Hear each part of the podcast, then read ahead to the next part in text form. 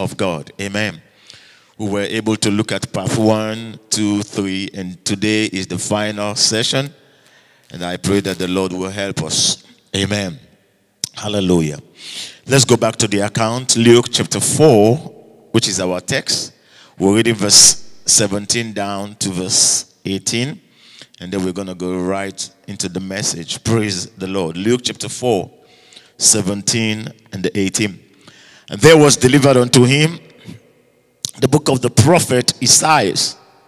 And when he had opened the book, he found the place where it was written, The Spirit of the Lord is upon me, because he had anointed me to preach the gospel to the poor.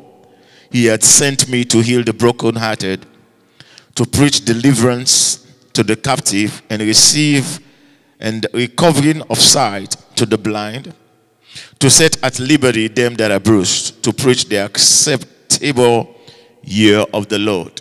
Hallelujah we were able to look at some major aspects regarding this for the past few weeks. And uh, we'll see that this was Jesus' assignment, Jesus' commission. And we also learned that the purpose of him coming was not to be served, but to serve. So he came and he served the world. Praise God. He came and he served every one of us. Praise the name of the Lord. Now, there are certain things that I want to point out today and it is very, very interesting that you and I should lay hold on those keys. Now, when we talk about service, we were able to verify that service lead to enthronement. It leads to enthronement. Serving leads to favor. It leads to development. Serving leads to breakthrough. It leads to open doors and increase. Serving leads to fulfillment, victory, and excellence. Praise God. Serving is God's command, it is God's requirement. Serving is the will of God. And so, as believers, the question is when and how should we serve? When and how? Well, generally speaking, you should serve at all time. How? According to God's will. Praise the name of the Lord. But then I want you to note that timing is very important when we talk about serving. That's number one. Number two, communication. Communication is very, very important when we also talk about serving. Hallelujah. Because you must make sure you don't serve the wrong people. You must make sure you don't serve the wrong project, the wrong agenda, Praise God. And you must make sure you serve according to God's timing. Hallelujah. So, timing is very important. Communication. If you cannot interact properly, you cannot relate well, you cannot communicate to understand each other, you might not be able to serve. So, both timing and communication are very, very important. Now, some people find themselves in the right place, but at the wrong time. Others find themselves in the wrong place at the right time. Some find themselves in the wrong place and the wrong time. And there are those who have found themselves in the right places and at the right timing of God. Praise the Lord. Now, looking at Jesus' assignment, he came to serve. But let me draw your attention to the Old Testament. The Bible says that at one time, a man by the name of Abraham had an encounter with God. And Almighty God gave him a project. He made a covenant with him. He made a promise with this man by the name of Abraham. And Almighty God told Abraham that through him the nations of the earth will be blessed. Hallelujah. He revealed to him that through him salvation will come to mankind. He also revealed to him that through his lineage, his generation, his children, his covenant will be fulfilled. And that is through Isaac and Jacob. But then something happened in Genesis chapter 24. Let's deal with this issue of serving, servant, timing, and communication. Praise the Lord. In Genesis 24, I'll begin to read from verse 1 downwards, and I'll be very fast because of time. It says, And Abraham was old and well stricken in age, and the Lord had blessed Abraham in all things.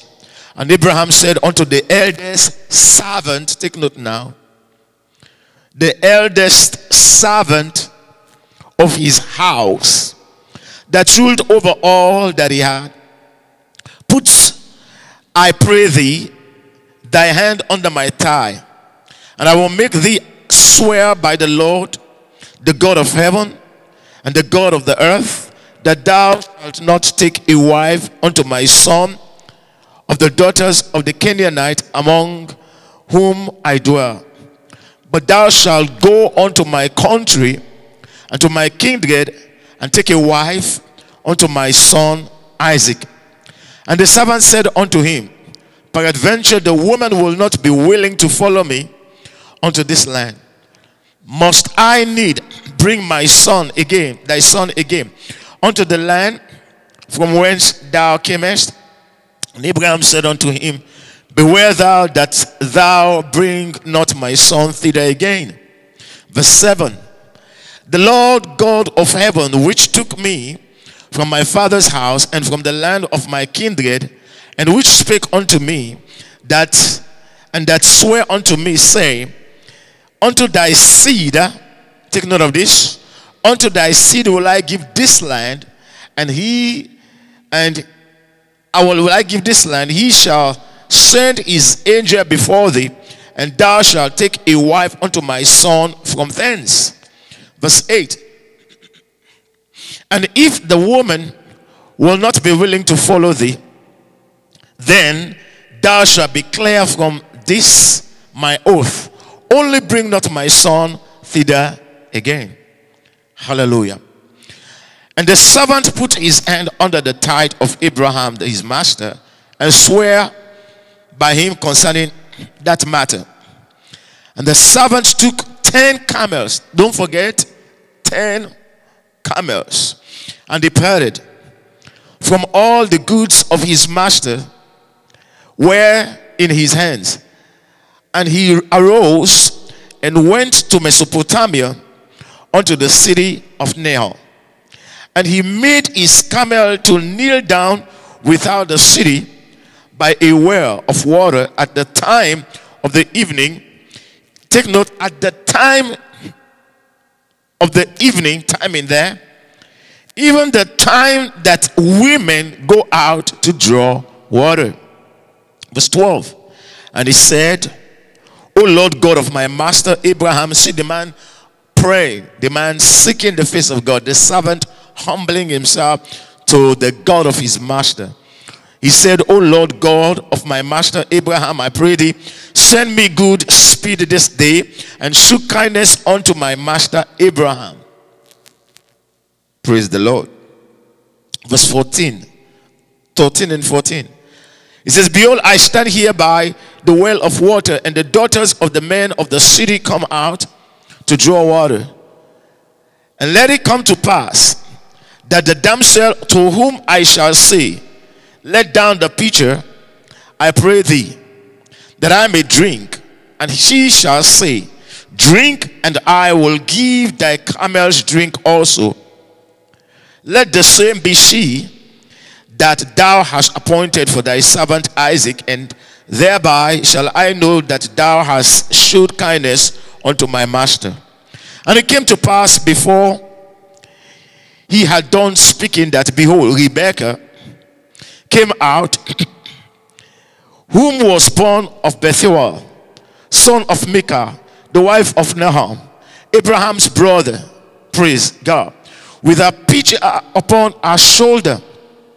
And the damsel was very fair to look upon, a virgin, neither had any man known her. And she went down to the well and filled the pitcher and came up. And the servant ran to meet her and said, Let me, I pray thee, drink of a little water of thy pitcher. And, he, and she said, Drink, my Lord. And she hastened and let down the pitcher upon her hand and gave him drink.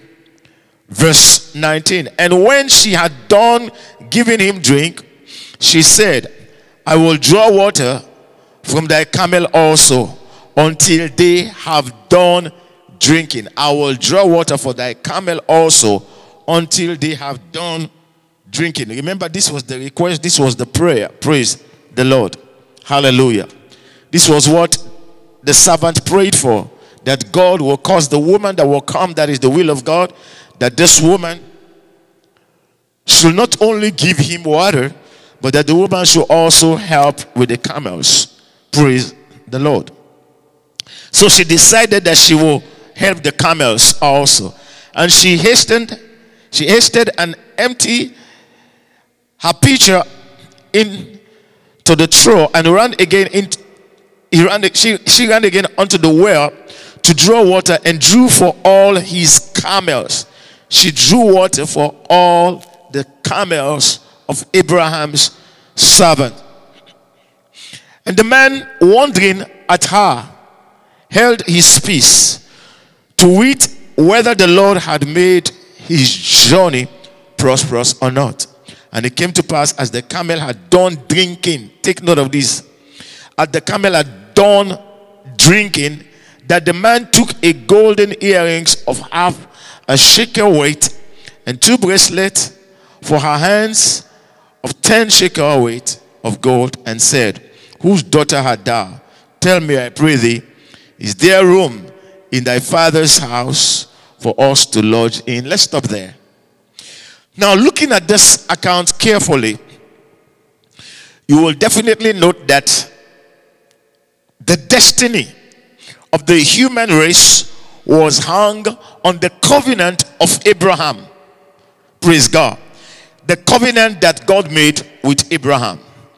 The fulfillment of every life was hung on the promise between God and Abraham. The salvation to all men this salvation that we're enjoying now through Jesus Christ came as a result of this covenant of the promise between God and Abraham. Now remember, it is a transgenerational covenant. It is a covenant that will move from Abraham to his children and his children, children, and on and on. And now we are the beneficiaries of that covenant, of the promise. Now, in this regard, the Bible says that at this particular time, Abraham was old, well stricken in age, and the Lord had blessed him in all things, even at his old age. But he knew that at any time he will pass. So, what he wanted to do was to find a wife for the son Isaac. So, he called the most prominent of his servants, the, the, the, the, the overall, and he asked him to put his hand underneath his thigh and that they make a vow, a covenant that he will not go down elsewhere to find a wife for his son, but he will go down to his own people. Now, it is also interesting to note that the servant was humble, the servant was willing, and the servant was obedient. Now, he called for a servant he called for a servant to assign him this crucial project. Praise God. And this is a project wherein every human born into this life is connected to.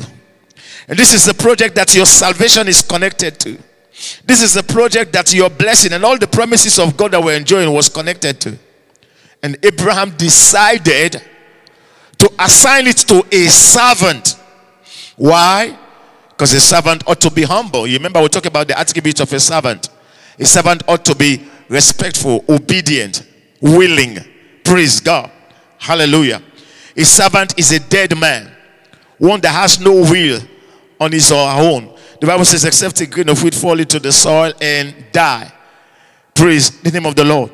So we realize that he chose a servant and assigned a servant to a mission like this. Very crucial. Now, take note also. The servant left. The Bible says he prayed unto the Lord. He asked that the Lord will help him and that the Lord will provide. And he gave conditions. He, he made a request to the Lord that whoever will come, let it be that this person will not only give me water, but that this person will also be able to care for the camels 20 camels. Praise, I mean, 10 camels. Praise the Lord. Now let's deal with some details. Now, when the man of God, the servant, went there, he pitched close by the, the well. And it was at the right time, the Bible says, it says it was even at the time that women go out to draw water. Praise the name of the Lord. Hmm. Now, at this particular time, in fact, I believe personally, I believe that this man was not only at the center of God's will, but he was also a wise man. Very wise. Praise God. Because for you to decide to look for a wife where at the time when all other women are coming or all the ladies are coming out, that's a difficult thing to do. Because you see all kinds of women at the end, you will be confused. Right? But this man was so smart, he was so wise. And not only that, he was at the center of God's will. Look at what he requested. He said specifically, Let it be that the woman that I will ask for water, and she will give me and give and decided to feed the, the 10 camels. He said that should be the one.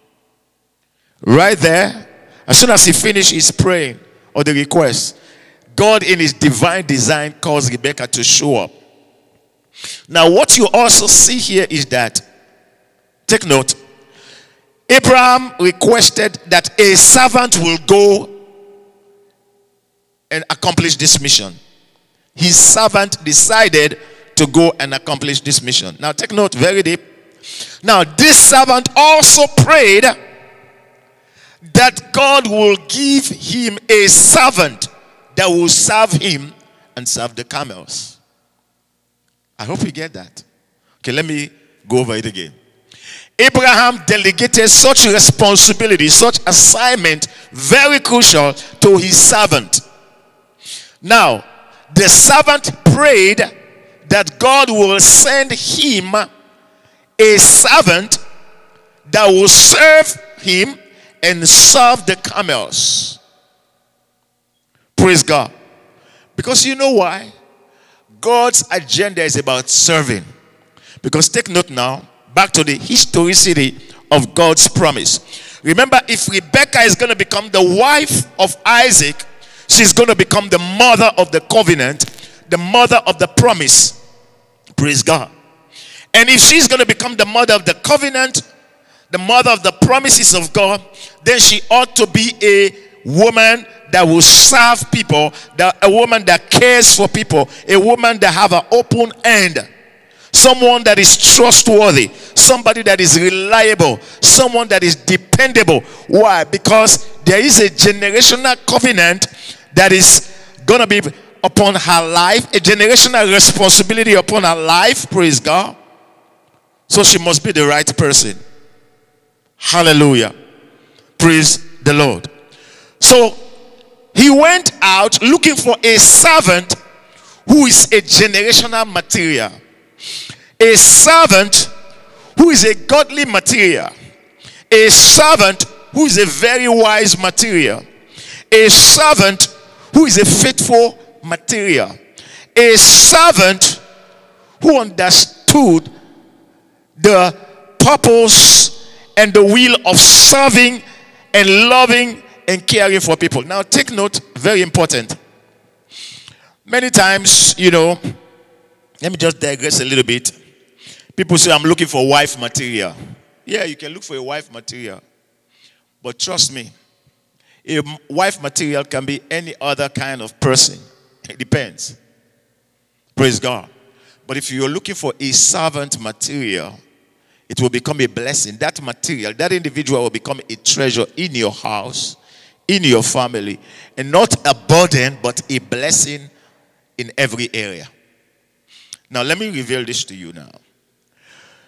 When the woman showed up, Rebecca showed up, she was willing, ready to adhere to the instruction of God, unknowingly to her. She doesn't know what the woman, the man prayed for, the servant prayed for. She, did, she, she didn't even know that the servant had prayed that God would bring him another servant. He didn't know that. She didn't know that. Hallelujah. So she goes there, saw the strange man, and look at the man with 10 camels. And the man says, Please help me with water, please. I mean, I'm thirsty. She brought down her hand, the Bible says, gave the pitcher to the man. The man drank of the water. As soon as he's done, he says, Okay, how about your camels? I will take care of them also. Now let's talk about the camels. Imagine 10 camels. I was searching and I get to find out that each camel will drink about 20 gallons of water. 20 gallons of water. So, which means that this woman is going to go out for about 200 gallons of water. Can you imagine this? It's a huge responsibility. Those animals, they are huge, they drink a lot. And it takes a lot of time, patience, courage, love, you name it, sincerity, humility to do that, to serve. So she decided to serve all of them. So she did not only serve the servant of God, but she also served the camels. Did you get that now?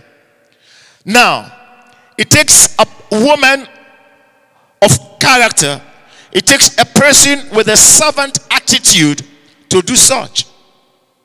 Now, take note. Remember, I told you that the destiny of, the, of, of, of God's plan, God's purpose was tied to this assignment. Now, he found the woman. Now, this woman is going to become the wife of Isaac. Now, if she becomes the wife of Isaac, she's eventually part of the covenant of Abraham and Isaac. Praise God. And take note now, she's going to be the mother that will bring forth people like Jacob and others. Praise God. Hallelujah. Through, the, through her lineage, the seeds of the promises of God are going to come forth. Now she got there, served the man, served the camels. Praise the Lord. Now, may I say this to you? It takes service, it takes genuine, sincere service for you to get to the point of fulfillment in your life. Are we ready to serve? Are we willing to go the extra mile? Whether they appreciate you or they don't appreciate you, are you ready to serve? Whatever you are going to get out of this or the benefit of serving or whatever, it doesn't matter. Are you do you do you have that charisma? Do you have that nature of serving? Because one thing you discover is that this woman, she knew nothing about the prayer of Abraham. She knew nothing about the covenant of Abraham. She knew nothing about the servant prayer to God. She, she, she was not even part of anything. She was like a strange person. But with a servant attitude. And God, listen to this now. God, in his divine orchestration, pushed this woman, Rebecca, towards the servant. And she was handpicked by God to become the wife of Isaac. Why?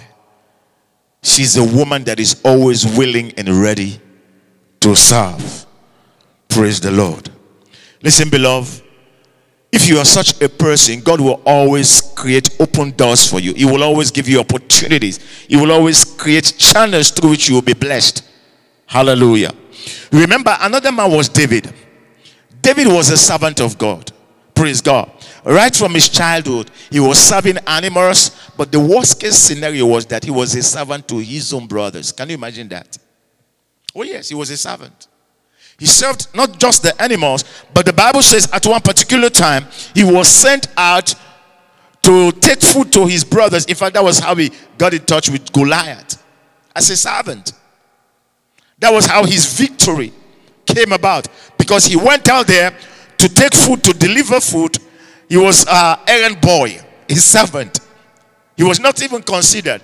In fact, at the time when the man of God came to anoint him, the father forgot about him. He was unrecognized. Praise the Lord. Why? Because he was out there serving. Do you want God to elevate you? Do you want God to bring you to that point wherein you discover his calling and plan and purpose for your life? Just serve. Praise the Lord. Now, not only that David was a servant of God, at one time the Bible says something in the book of Second Samuel chapter 23. David assigned, in fact, he didn't assign it, he just made a request. Look at First Samuel chapter 23. He made a request to his servants, right? But then the Bible says it was only three of them, three of them that were willing to serve. Praise the Lord. First Samuel 23 from verse number 5. Are we there? For Samuel 23. And it was for Samuel 23. Are we there? 15, sorry, not verse 5, 15. 15, 16, 17. It says, And David saw that Saul was come out to seek his life, and David was in the wilderness in Zipporah in the wood. Praise God. And Jonathan saw.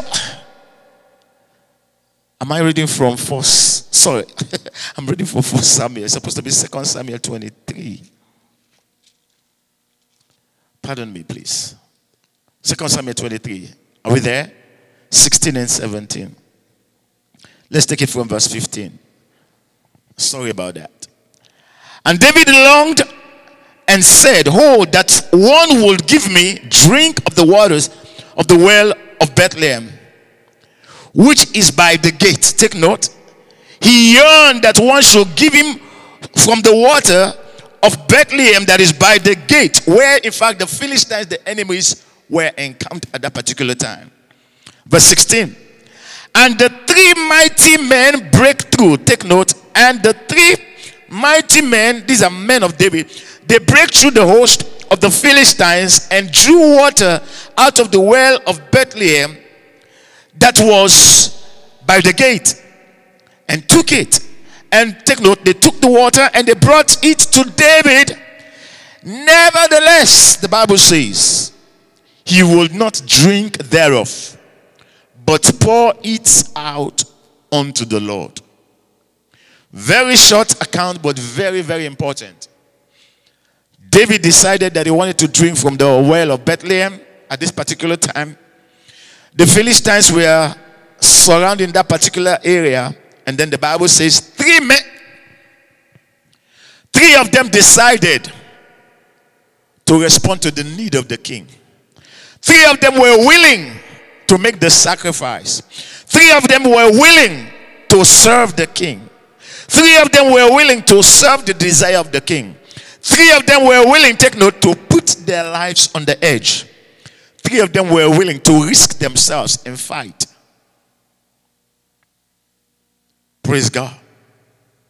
Now take note. Imagine the enemies are there, and then the king asks you to go and fetch water. You will say, Lord, what is wrong with this man? What kind of wickedness is this? Why would he, in fact, endanger our lives?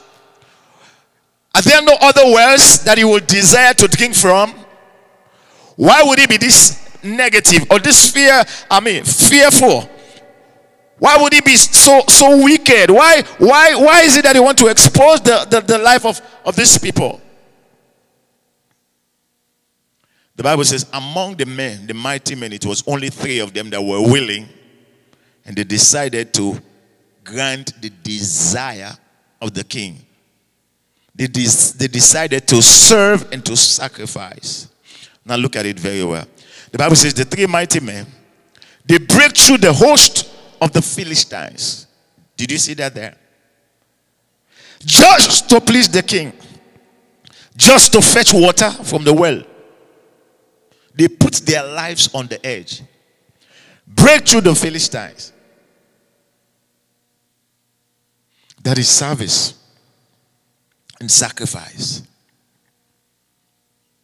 May I ask you, what is it that you've done that you know this cost me or cost my life or affect me so much, but it's worth it because I'm doing it because I'm serving God?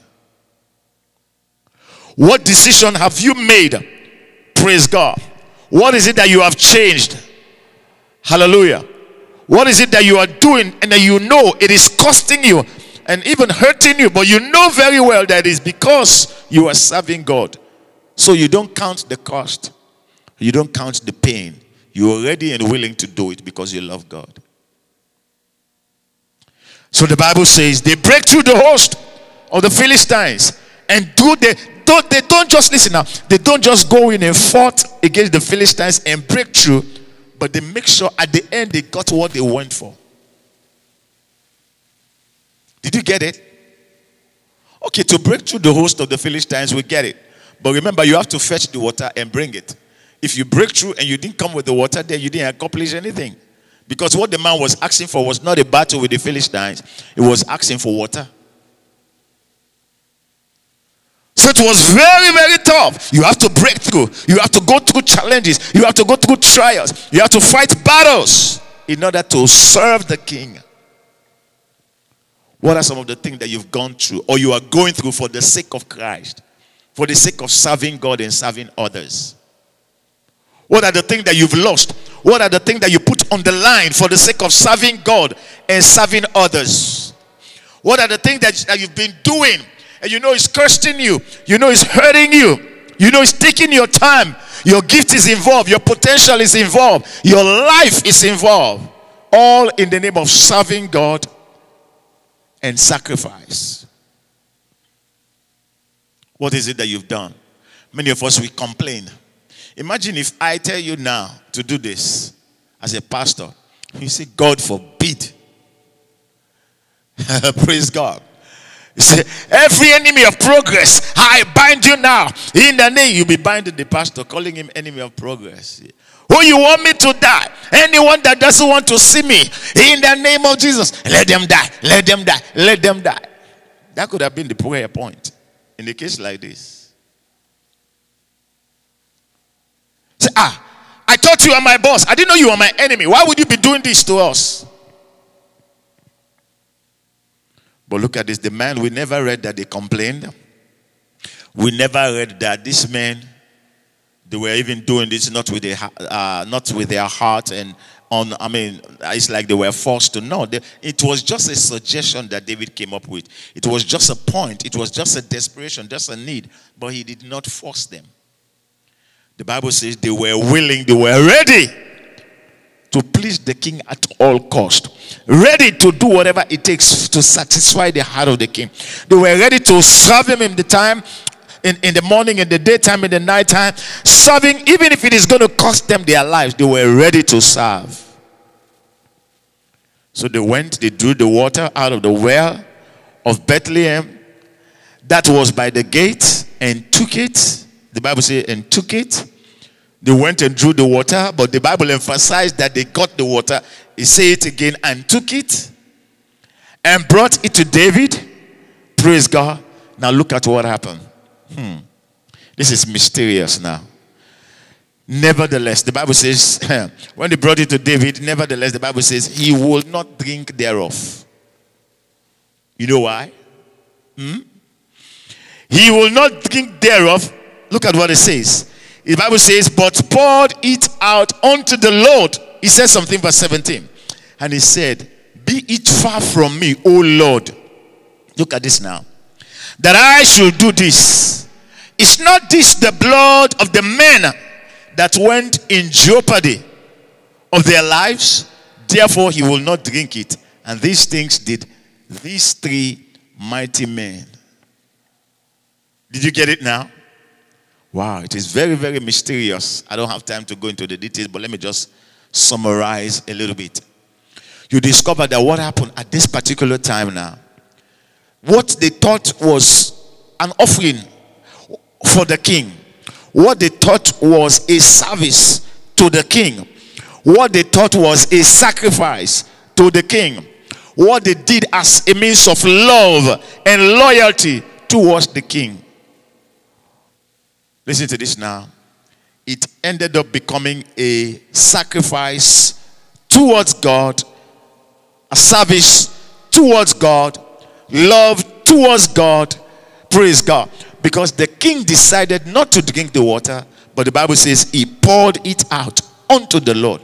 Now, take note now, take note now, which clearly means that whatever they were doing, believing that it was David, unknowingly to them it was unto the Lord. Are you getting it? I must say that again. Whatever they were doing, believing that they were doing it towards David or for David, unknowingly to them it was unto the Lord. Because what happened? Their sacrifice ended up for the Lord, being for the Lord. Their sacrifice ended up unto the Lord. Praise the Lord. And David says, God forbid, I will not drink this. These men went out there, they put their lives on the edge, they sacrificed their resources, sacrificed themselves, sacrificed their family, sacrificed all their potentials, everything to make sure they do this. But I'll give it unto the Lord. Unto the Lord. He poured it. Is there, is there, is there anything out there that you are doing that we can use and glorify God? Is there any sacrifice that you are making that out of your sacrifice that you are making, we can use that sacrifice to glorify God? Is there a service that you are offering unto the Lord that we can use to glorify God? Maybe you have a gift of singing. Why wouldn't we use that gift to glorify God? Maybe you have a gift of, of, of, of playing instrument. You have a gift of prayer. You have a gift, no matter, no matter how big or how little it is, as long as you can use whatever you have or whatever you are as a means of worship to glorify God, God will take glory in them. Hallelujah. So this mighty men decided to break through the camp of the Philistines, and the Bible says they brought the water out, gave it to David, and David says, No, this is on to the Lord. They never imagined this. They never thought that this would be unto the Lord. They thought they were doing it unto David but it ended up being unto the Lord. May I say this to you? People may not consider you now, whatever you're doing, or even if they consider you, but don't look at it as you're doing it unto man. Just consider that you're doing it unto the Lord. Remember the scripture that keep coming up. Jesus said, Whoever will give a cup of water to this little one of mine, you have done it unto me. Praise God. So love your brothers, care for your sisters, sacrifice and serve them Serve your masters, the Bible says, in fact, as unto the Lord. Serve others as unto the Lord. You'll be amazed to see how much God will bless you in return. Praise the Lord. Hallelujah. Hallelujah. Let's look at another group of people. Praise the Lord. Another group of people. These are God's people also. In Joshua chapter 24. These were the children of Israel. And the Bible says at this particular time they were doing things otherwise, backslided, beginning to go after strange God. And the Bible says they were called by Joshua that they should make a decision, praise God, and that they should choose who they will serve. Joshua chapter 24, are we there? Verse 14 downwards. Joshua 24. Hallelujah. Verse 14. It says, Now therefore, fear the Lord and serve him in sincerity. You see that there? Verse 14. Joshua 24, 14. Fear the Lord and serve him in sincerity and in truth. And in truth. You see that there? Praise the Lord. Serve the Lord in sincerity and in truth. And put away the strange gods which your fathers served on the other side of the flood and in Egypt. And serve ye the Lord serve ye the Lord. So this is the second time he's telling them, serve the Lord in sincerity and in, uh, and in truth. And he's saying now, serve ye the Lord. Praise the Lord. Verse 15. And if it seems evil unto you to serve the Lord, choose you this day whom you will serve. If you think that it is wrong or it is evil to serve the Lord, Joshua is saying to them now, choose who you will serve. So serving has to do with choice. Your will must be involved. Hallelujah. Choose whom you will serve. Choose you this day whom you will serve.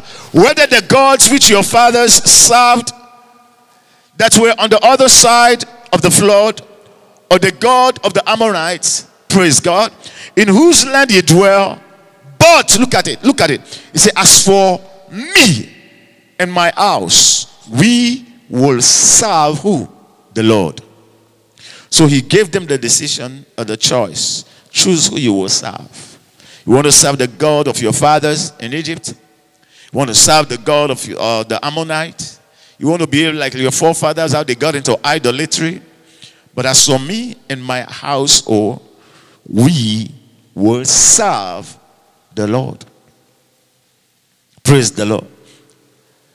Who do you choose to serve? Who do you want to serve? Praise the name of the Lord. Or the question is, who are you serving in your personal life? Who is that brother? Who is that sister What is that organization or that business that you are serving? Is it to the glory of God? Praise the name of the Lord.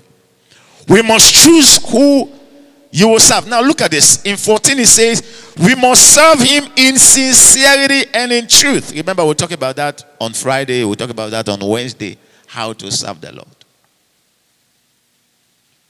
You don't serve because you have an hidden agenda, interior motive. You don't serve because of profit or what I will gain out of this. As soon as you are called upon, the next thing you begin to look at, what am I going to get out of this? Somebody asks you for help, you ask, how much will you pay me? That's not what we're talking about. We're talking about being sincere. In fact, Rebecca is supposed to have asked the servant, You must pay me oh, after I have given 200 gallons to 10 camels. Do you know what it means? See, I've been working since this morning. What's wrong with you? He says, No, go show me your father's house. This woman labored, she suffered without asking for a dime. The three mighty men of David, they put their lives on the edge they labored, they fought, they came out with scars and pain, go through death and come out of death, and they never asked for a dime. Never. God is using Joshua now to speak to the children of Israel that they must serve the Lord in sincerity and in truth. How many of us are doing whatever we're doing because we know that God has called us to serve. How many of us are doing whatever we're doing because we want to please the master? Some people serve for the icing of men. Some people serve because they got paid. Some people serve because you know what? If I don't if I don't serve properly, I'll be kicked out of this job. Praise the name of the Lord. Are you serving in sincerity of heart? Are you sincere deep down in your heart? Are you doing it in a sincere way? That is what I'm asking you. Come play the keyboard. Are you playing the keyboard in a sincere way? Or you are doing it out of pride to be bluffing around to show I can I can play the music or I can sing or I can preach. Can't you hear my voice? I can shout. You know, I will shake this place for you. Oh, I will rock the place for you. Is that why you're preaching? Is that why you're teaching? One of these days, we talk about building platforms, you know, how people are striving to build platform for themselves. No, no. Rebecca asked for nothing. The three men asked for nothing. And now Joshua is saying, do it in sincerity and in truth. In sincerity and in truth. Whether pastor see, he doesn't see, whether you have it or you don't have it, whether they recognize you or not, whether they make mention of your name or not, you don't just pay attention to all of those things. You pay attention to your heart condition. Am I doing this sincerely? Am I right? Is it of truth? Does this glorify God? Whatever I'm engaged in doing, does it glorify God? Praise the Lord. Listen, if the church is like this, sincerity, right, and truth is in the churches, there'll be no need for pastor to call. Yes, sis, why did you do this to that brother? And bro, what happened between you and the next brother? Oh, why are you fighting? In fact, why quarreling? Oh, pastor, you don't know what he said to me. He said this, or she said that, or this say and that say, and whatever, you know. And it keep going on and on and on and on and on, fighting the division, the conflict, and misunderstanding ought not to happen if we have this mindset that we must serve sincerely unto the Lord or that we must serve in truth. I'm serving God and I must serve God sincerely. I'm serving God and I must do it in truth.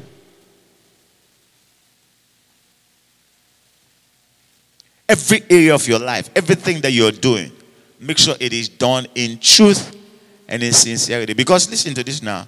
Remember on Friday we looked at a scripture that says that Solomon was advised, David advised Solomon, right? He says, Make sure you serve God the same way in sincerity and in truth. And he said to him something deep. You remember we watched that on Friday. He said to him, He is the one that searcheth the heart, number one. He knows the mind, number two. He searcheth all things. So if you're doing whatever you are doing for the ah, uh, for the for the icing of men, at the end, God, who knows your heart, and you think you are serving, and everybody around thinks you are serving God, He will not reward you. I pray that that will not be your case in Jesus' name. But that you will sincerely, wholeheartedly, honestly, in truth, you will serve the Lord in Jesus' mighty name. How do we serve? Look at Second Chronicles chapter 29, verse 11. Second Chronicles 29, 11. We must be very careful the way we serve. Second Chronicles 29. Are we there? Hmm. When I read this advice or this admonition from Hezekiah, it shocks me. Hmm. 10 and 11. 2 Chronicles 29, verse 10 and verse 11. I want you not to forget this. Hmm. Now, it is in my heart to make a covenant with the Lord God of Israel that is fierce wrath may turn away from us. Verse 11 now. Take note. My sons, look at this. My sons, be not what? Be not now what? Negligent. My son, be not now negligent. Why? Why? For the Lord had chosen you to stand before him. That's number one. Number two, to serve him you see that there? And that ye should minister unto him and burn incense. In other words, don't be negligent in standing before God as a Levite. Don't be negligent in standing before God, in serving God. Sometimes there are Christians that we refer to as wheelbarrow Christians. You have to pick them up, you have to drag them before they could do what they're supposed to do wheelbarrow Christians. There are those who are in the pond, out of the pond, in the pond, out of the pond. There are those who want to showcase themselves. You know, if the crowd is not there, I can't do it. I want the crowd to see what I'm doing so at least they will applaud me, they will appreciate me and validate me. No, don't be negligent. Hallelujah. Hallelujah. Don't be careless about things. Hallelujah. Don't be negligent. So I won't do it. Certain thing that you're supposed to do. You say, I won't do it. Why? He said, because I don't just I don't just feel like doing it. Others will say, I'm not ready for this. I'm not ready for it. Whereas, take note now, let me show you one dangerous thing in life. And these are some of the things that God has been opening my eyes to these days. God will not wait for you. That's number one. Number two, time will not wait for you. I must go over it again. God will never wait for you. Time won't wait for you. And that's the reason why some of you they think that you ought to have done many, many years ago. And you realize, oh, I wish I had done it. You thought, oh, in the next few few months or few years, I'll do it. You procrastinate. Now things are changing. The tides are changing. Life in itself is changing. You don't have the strength and the stamina anymore. Praise God. The system and the culture, everything is changing. And now you are regretting because you are like, oh, I wish I had done it before. You are just negligent. Very, very negligent. I'm not ready for it now.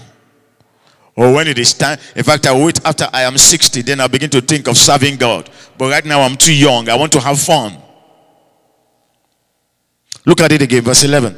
My son, be not now negligent, for the Lord had chosen you to stand before him. Can you imagine this? Do you know how many people have the call of God upon their lives? and they're in the church. They says, "No, pastor, I don't want to get into this. Our ministry is not my thing." They know very well that ministry is what God has called them into, but they will tell the pastor, "Ministry is not my thing." Not because they really don't want to get into it, but because they are looking out for money and opportunity that is not there yet, And because those monies and opportunities are not there yet, they just cry down their calling, the gift. And then even when the pastor is saying, Oh, I think God has called you to it, he said, oh, I'm not ready for that. You see, there is one bad setting that is happening in our world today. Very, very terrible. People don't want to belong to a place or a set of people who are striving and working hard to make things work. They don't want to belong. They are looking out for a bed of roses. They want you to labor, they want you to suffer, they want you to accomplish everything. Then they jumped into it and says, "Ah, we are part of you, or we like it." Or you know, humanly speaking, that's the mentality. Self-centeredness, greed. They don't want to step on board and be involved. They don't want to labor with you. They don't want to struggle with you. They don't, they don't want anything of the sort. They want you to have made the bed, build the house, everything, and then they walk in. In fact, that has contributed to the divorce rate in the Western world. When the sisters are only looking for men who have made it. So they don't want to suffer. They just want to match in with their shoes and bags and say, My husband. And then cross their legs and be on the phone. While the man has labored over the years. That's why the man will not respect or honor you. Why? You came in with nothing. So he can kick you out for nothing overnight in a moment. Despise and disrespect you. Equally, so there are men who are like that. They just want to jump into your life after you've labored and invested in yourself, develop yourself, make some achievement. They will just jump in. They don't want to suffer, they don't want to serve, they don't want to sacrifice. My sons, be not now negligent, for the Lord had chosen you to stand before Him. What a privilege. You've been called, you've been chosen by God, anointed, or handpicked by God to stand before Him, and you are acting in negligence. What an insult. It didn't stop there, praise God. And look at it. He says, To serve, we must learn to serve and that ye should minister unto him and burn incense. You think that's all? Look at verse, uh, the same account. I'll show you something. Chapter 30. Look at chapter 30. Look at verse 8. Hmm. Look at verse 8. Take it from verse 7 and 8. Chapter 30, verse 7 and 8. And be not ye like your fathers and like your brethren, which trespassed against the Lord God of their fathers, who therefore gave them up to desolation, as ye see. Verse 8. Now, be ye not stiff necked. You see that there? You were warned before that you should serve God in sincerity and in truth, right? we were also warned that we should not be negligent, right? Now we are also warned again that we should not be stiff necked. You're a Christian, but you are stiff necked. You are stubborn. You are a hardcore. Remember those days when, when, eh, you know, when, when back home, you know, we used to have some members who were troublemakers. Hey! Every time they are, they are the ones that they, any, any problem, any confusion they are involved in the church. The church. I remember when I started my very first branch, there was this particular brother. Man, that guy, he knows how to sow discord among people. And he likes when there's confusion. He will stand at a distance and will be looking and he'll be smiling. After he had sown discord, conflict, he will stand. I'm, I'm, I'm, not making this up. He will stand at a distance. And within around, he will look and make sure that thing happened. And he'll be smiling. After I discover him, I realize who I'm dealing with. I said the line. Look at this verse carefully. It says, Be ye not stiff necked as your fathers were but yield yourself unto the Lord. Yield means surrender yourself unto the Lord. Give yourself unto the Lord, praise God, and enter into his sanctuary, praise God. You see that there? Enter into the sanctuary which he had sanctified forever, and do what? And do what? Do what? Do do what? You serve the Lord your God. Don't be stiff necked. Oh, pastor, if that brother is not doing it, I'm not doing it. Uh-uh. You're talking to your pastor like that. Pastor, why are you picking on me? Why are you picking on me? Why did you call me? Why, what happened to this sister and that brother? Shame on you. You know why? Because you are missing out on the goodness of God. People will tell you, I'm not saying this out of pride or arrogance, but I'm humbled by the grace of God. There's nothing I cannot do for church members. There's ever since I, I, I knew the Lord, I'm humble. Sometimes I'm even humble to my fault that has affected me somehow in some areas. You call me now. As long as I have the time, I'll be ready. I'll be there for you. It doesn't matter what you're going through or the kind of thing you're doing or the job. As long as I have the strength or I have the resource to help you, I will help you. Except otherwise, I will say no. But if not, I will always say yes. Because you know what? You don't understand. I have a mindset that when I'm serving you, I'm serving God. That is my mindset.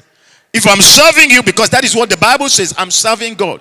You may begin to wonder, ah, this, is this not the pastor? Why is he doing a job like this? Why does he get involved in this? Why is it this? Why? Is you don't even know what you don't even know is that out of your own negligence, I'm being rewarded. I'm taking crowns. Praise God. Out of your own stiff neck lifestyle or negligence, I'm laying hold on eternal treasures because I'm serving, I'm helping, I'm sacrificing, and there's going to be a reward. And that's what I'm looking for. Hallelujah. The Bible says that they must what?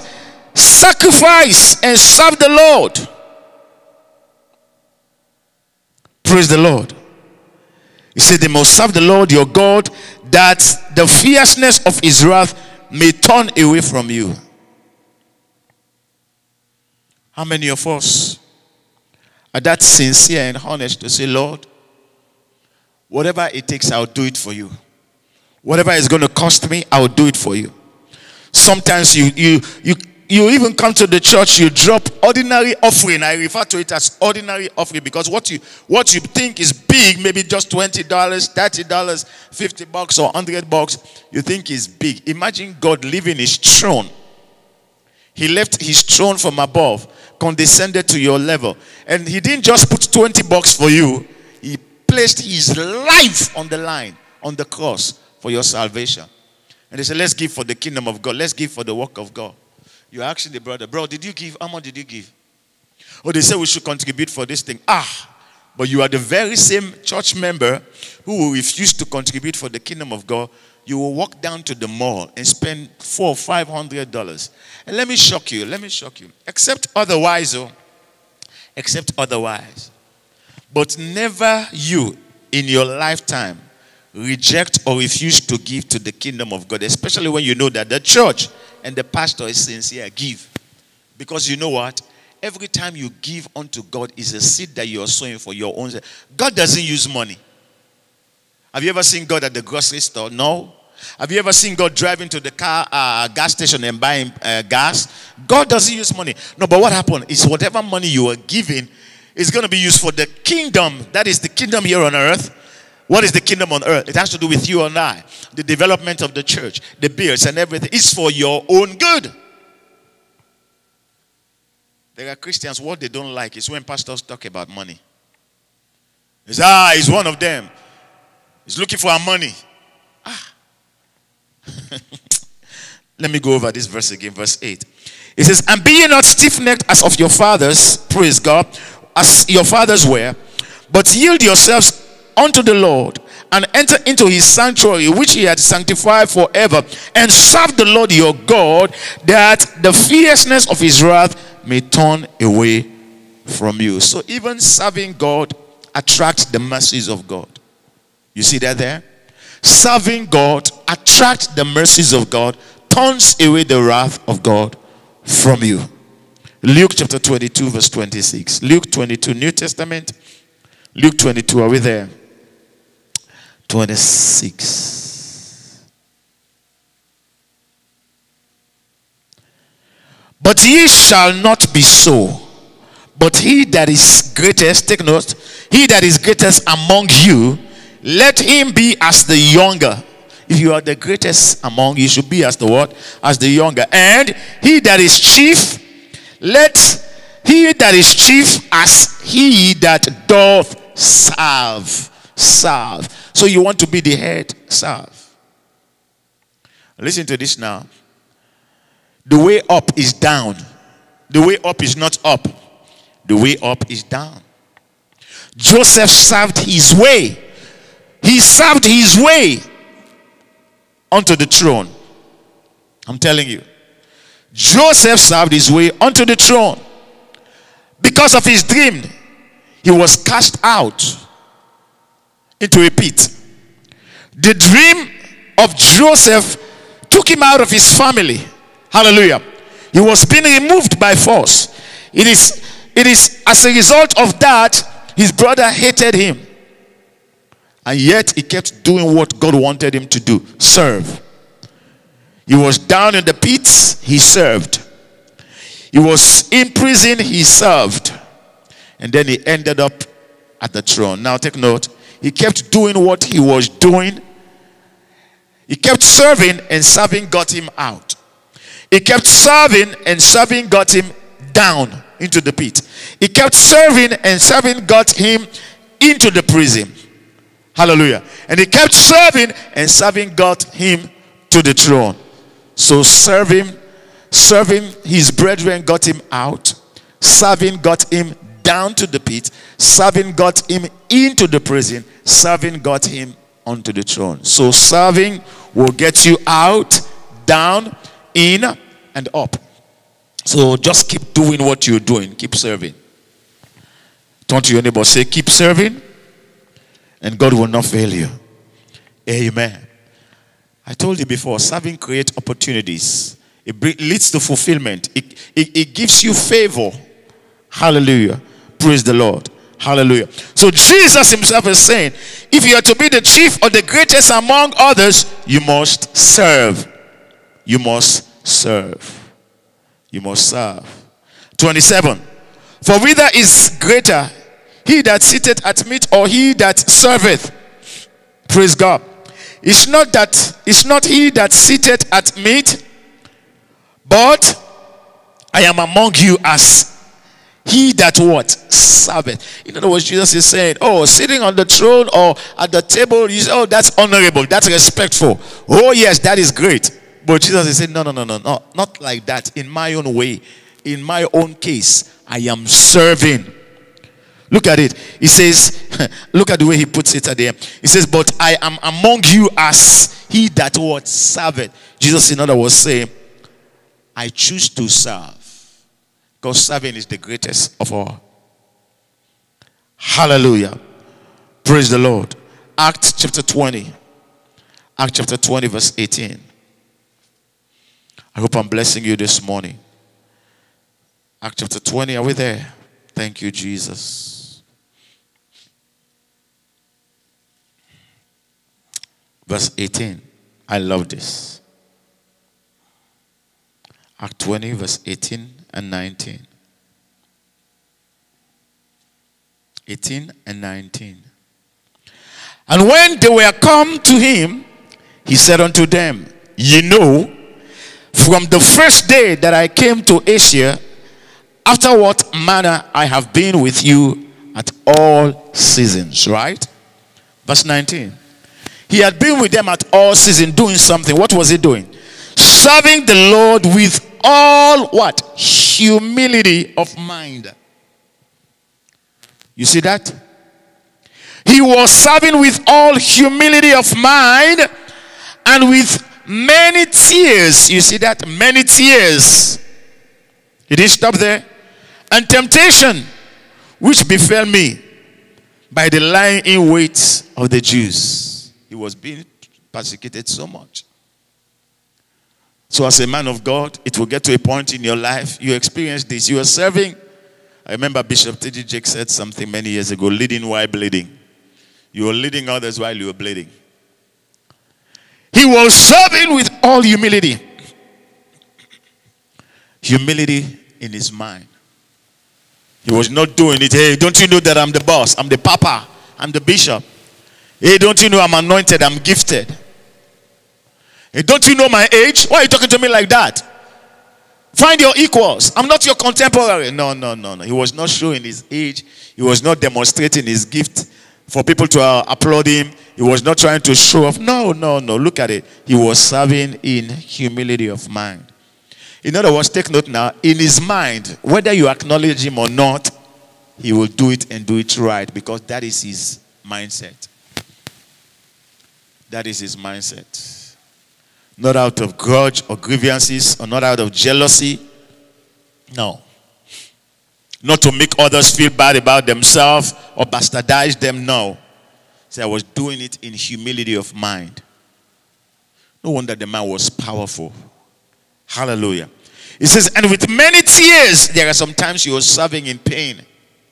But God, why am I doing this? God said, do it. Oh, but God, look at how, how they treated me. God says, You do it. Oh, but God, it's not fear. It's not fear. Lord, it's not fear. God is saying, I know it's not fear. Go and do it. Go and do it. But God, I don't understand. Oh, it will be an embarrassment, God, if I go there and I don't know what to do. God says, Go and do it. Go serve. Go serve. But Lord, what am I going to gain out of this? God says, still go and serve. Even if you think that you're not getting anything, I'm watching you. He says, with many tears and even temptations. Tears and temptations which befell me by the line in wait of the Jews. He was being attacked while he was serving, called names while he was serving, being hunted down while he was serving, in prison many times while he was serving, in pain, fasting and praying at the same time while he was serving, being disrespected, dishonored, being torn down by people or community leaders, yet he was still serving.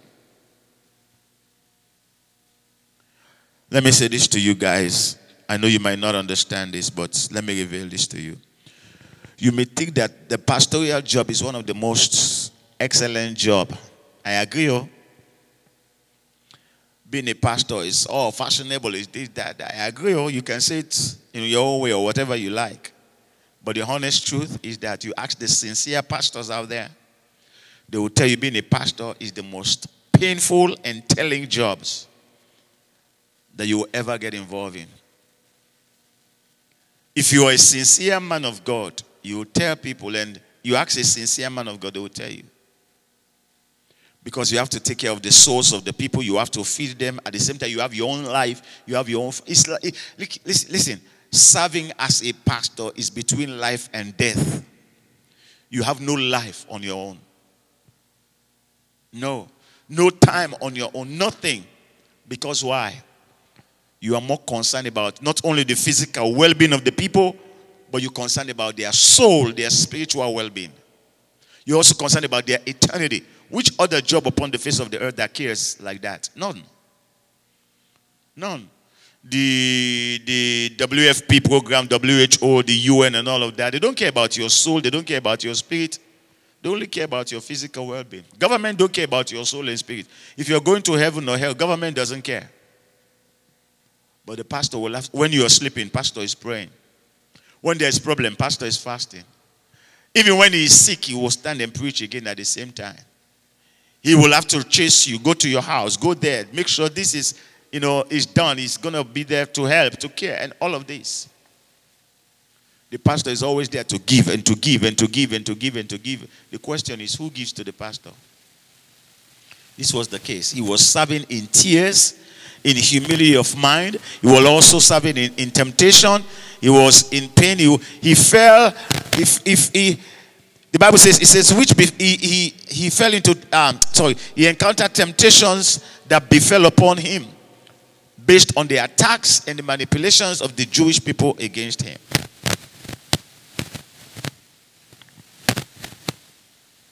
Hallelujah. Ephesians chapter 6. So we see the way Paul served. He served in humility of mind. Ephesians chapter 6.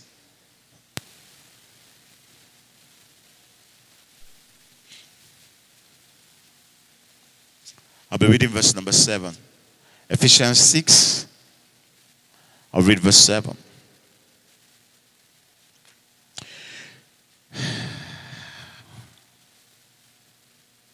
I'll take it from verse 5.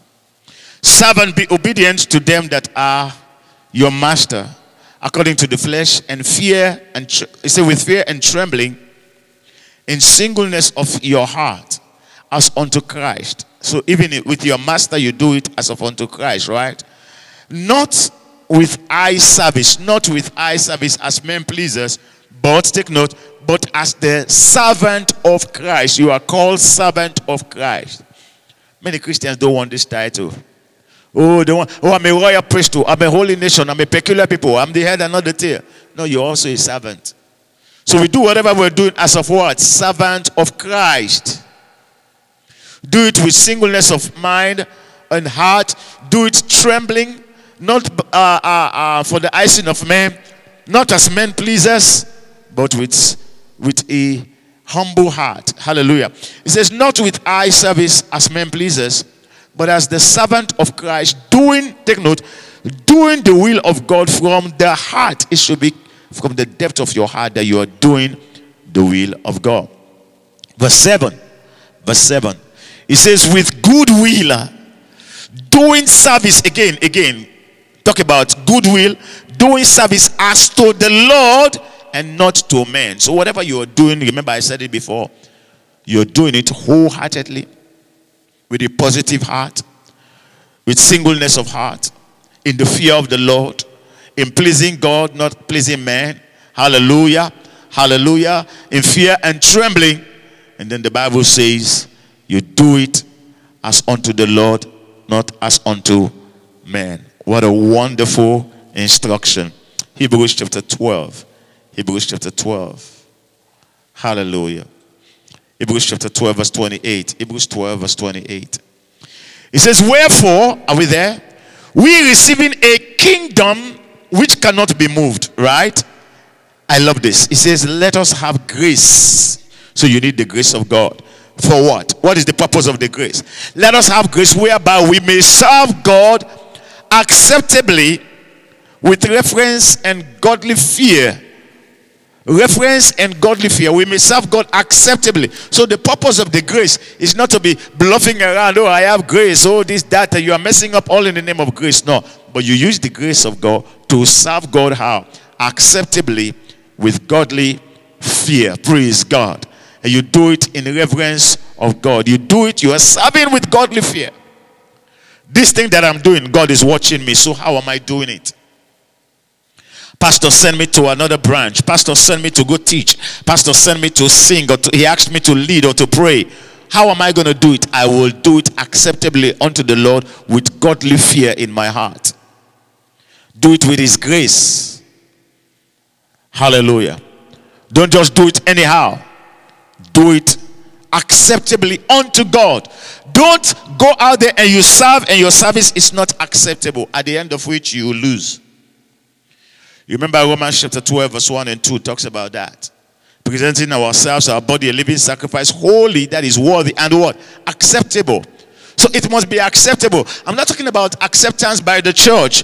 The church may accept it, but God will not. I'm not talking about acceptance by the pastor or your friend or people applaud you. They say, Wow, good job, good job. They may say, Good job. That was what you were looking for, the applause of men.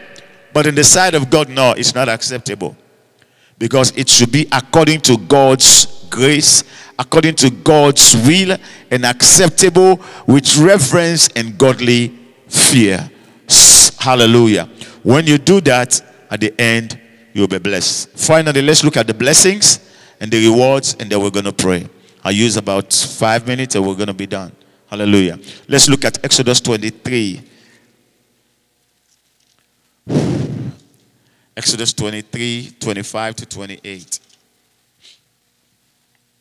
Are we there? Exodus 23, 25 to 28. I love this. I love this, beloved. Look at some of the rewards, the benefit of serving God. So, this Christian life ought not to be a burden. Hallelujah. Can we get 25? It says, And ye shall serve the Lord your God. So, serving the Lord your God is God's will. But then, what's going to happen after serving God? What are you going to get in return? God is not corrupt. God is, there's no evil in him. There's no unrighteous or sin in him. Nothing like that in God. So you cannot labor and or serve and God ignores you. The Bible says he, he, he, he will not forget the labor of the righteous. Look at it now. It says, and ye shall serve the Lord your God, and he shall do what? Shall bless thy bread. Bless your business, bless your family, bless your life. So there is blessing in serving. He shall bless thy bread. It did not stop there. He shall bless thy water. Praise God. It didn't stop there. And he says, What? And I will take sickness away from the midst of thee. Wow. So we talk about serving God brings deliverance. We talk about serving God brings protection. We talk about serving God brings the mercy of God. Now, serving God influences the blessings of God. Not only that, but serving God mm, it sort of like terminates or eliminates every form of sickness and disease. Serving God expels or eliminates every form of sickness or disease. He says, And I will take sickness away from the midst of thee. So that means that if you're a genuine servant of God, sickness ought not to come and stay. So whenever he comes, whenever that pain comes, that affliction comes, the Bible says the Lord is going to take it away from you. So now listen and listen well. You remember I said something before in part one that sometimes we pray and we pray amiss. Not only that, sometimes we think that prayer is the only way out or solution. That is not true. When we preach this word of God, we must be very, very balanced and be careful. There are certain things that you may be going through, it is not prayer that will resolve it. Hallelujah. It's not deliverance. Maybe God is looking out for your service. You're dropping thousands of dollars in the bank, I mean, in the church account, but you're not committed to God. God is saying, Your money is important. Yes, I appreciate, but I need you. Maybe the battle that you are going through in your life, the challenge that you have to deal with, has nothing to do with prayer. Maybe it has to do with your service. Hallelujah. It's like there are some things that you need deliverance for.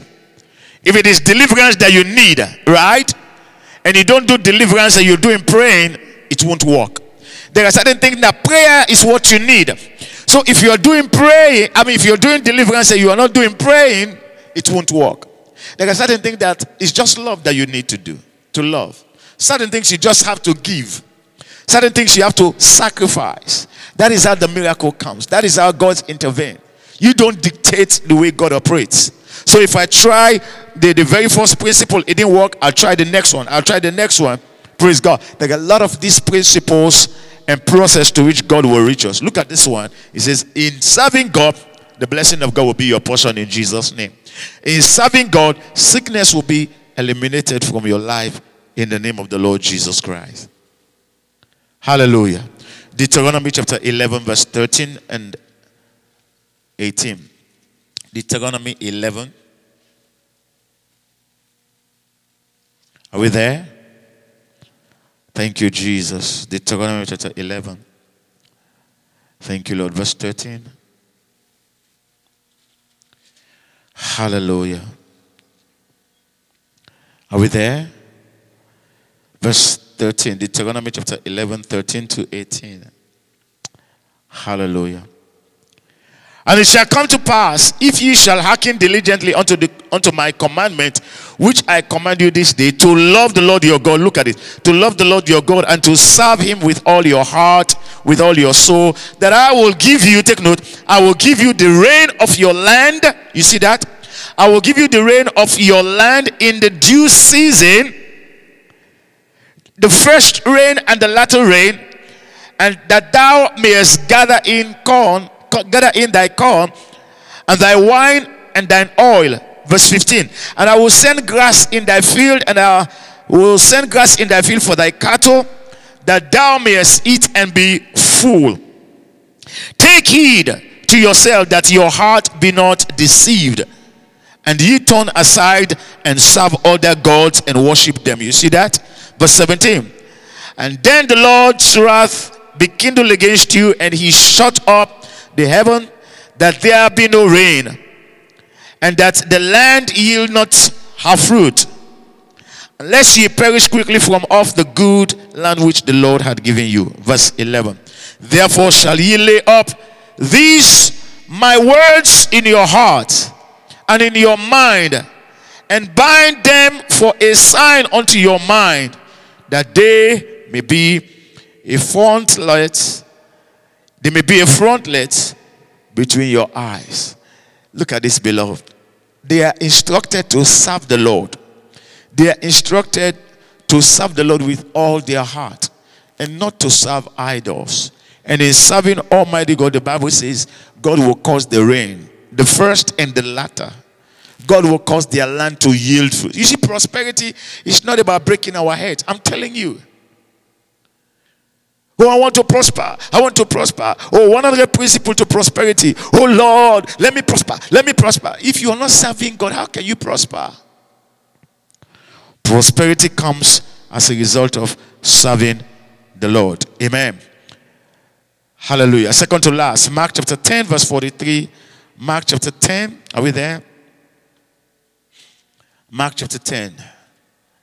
Hallelujah. Bless you, Lord. Bless the Lord, oh my soul.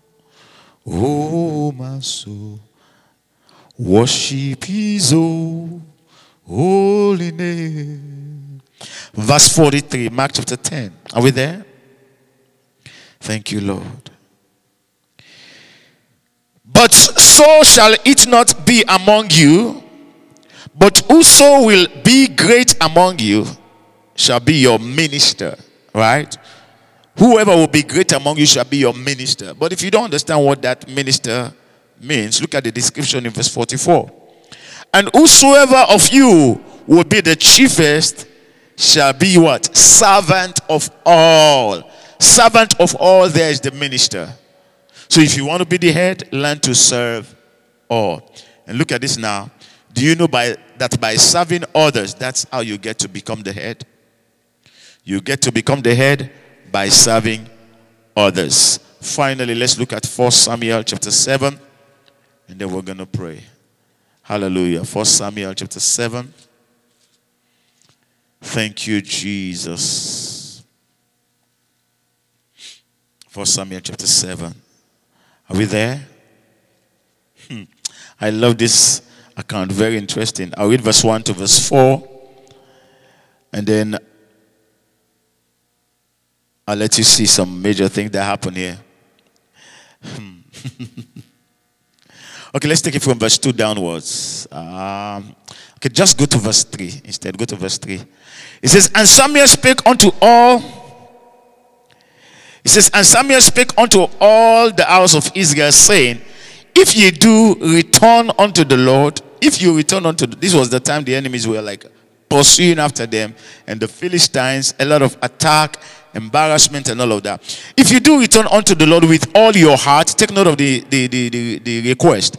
You return unto the Lord with all your heart and put away the strange gods and Ashtaroth from among you and prepare your heart unto the Lord. Look at this. You prepare your heart unto the Lord and serve him only. You see that serving there? You serve him only and he will deliver you out of the hand of the Philistines then the children of Israel did, look at this, they put away Balaam or Baalim and Ashtaroth and served the Lord only. Praise the Lord. They served the Lord only. And so the Bible says, in doing so, the Bible says, and Samuel gathered all Israel to Mizpeh, and I will pray for you unto the Lord. Praise the Lord. And look at it. Samuel went and did the offering unto the Lord, made the sacrifice. And before you know, when Samuel was making the offering in verse 10, he said, And as Samuel was offering up the burnt offering, the Philistines drew near to battle against Israel. But the Lord thundered. You see that God fighting for them? He made a promise to them. You put away the strange God, Ashtaroth, and all the gods that you've been serving. Return back unto the Lord. Serve the Lord, and you will see. He's going to deliver you away from the Philistines. They did that. They obey.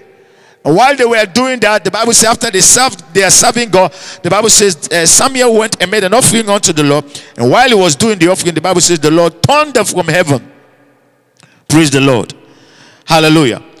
He was offering unto the Lord, holy unto the Lord. And the Bible says, Samuel cried unto the Lord for Israel, and the Lord heard. And Samuel was offering up the burnt offering. verse 10 now. The Philistines drew near to battle against Israel, but the Lord thundered with a great thunder on that day upon the Philistines and discomfited them, and they were smitten before Israel. You see how the enemies were destroyed. You see how the powers of darkness was completely shattered. Why? Because they returned unto the Lord their God. They were faithful. They obey in serving the Lord. And in serving the Lord, their lives change. Hallelujah. Their lives change. They had the deliverance that they were believing God for. They had the miracle that they were believing God for. They have the restoration that they were believing God for. They had the provision that they were believing God for. They have the intervention that they were believing God for. Why? They returned unto the Lord according to the instruction of Samuel. They served the Lord according to the instruction of Samuel. They put away all their idols. And then the Bible says, God Himself, why the offering was being made by Samuel, God Himself thundered from heaven and put an end to the battle that has been there for years. There are some battle that has been in your life for years. Beloved, the way out is serving. You're looking out for a breakthrough, serve. You're looking out for a miracle, serve. You're looking out for an opportunity, serve. You're looking out for an open door, serve. You want to fulfill your purpose, serve. You want to increase or develop, serve. In serving, that is how God will connect you to people. That is how God will connect you to situations. That is how God will connect you to relationships. That is how God will connect you to friendships. That is how God will connect you to businesses. That is how God will connect you to family members and things and people. Listen, there's one thing that I know there's not a single person out there that doesn't love a servant or that doesn't want someone else to serve them. I must say it again. There's not a single one of us out there that doesn't love a servant or doesn't want someone to serve us.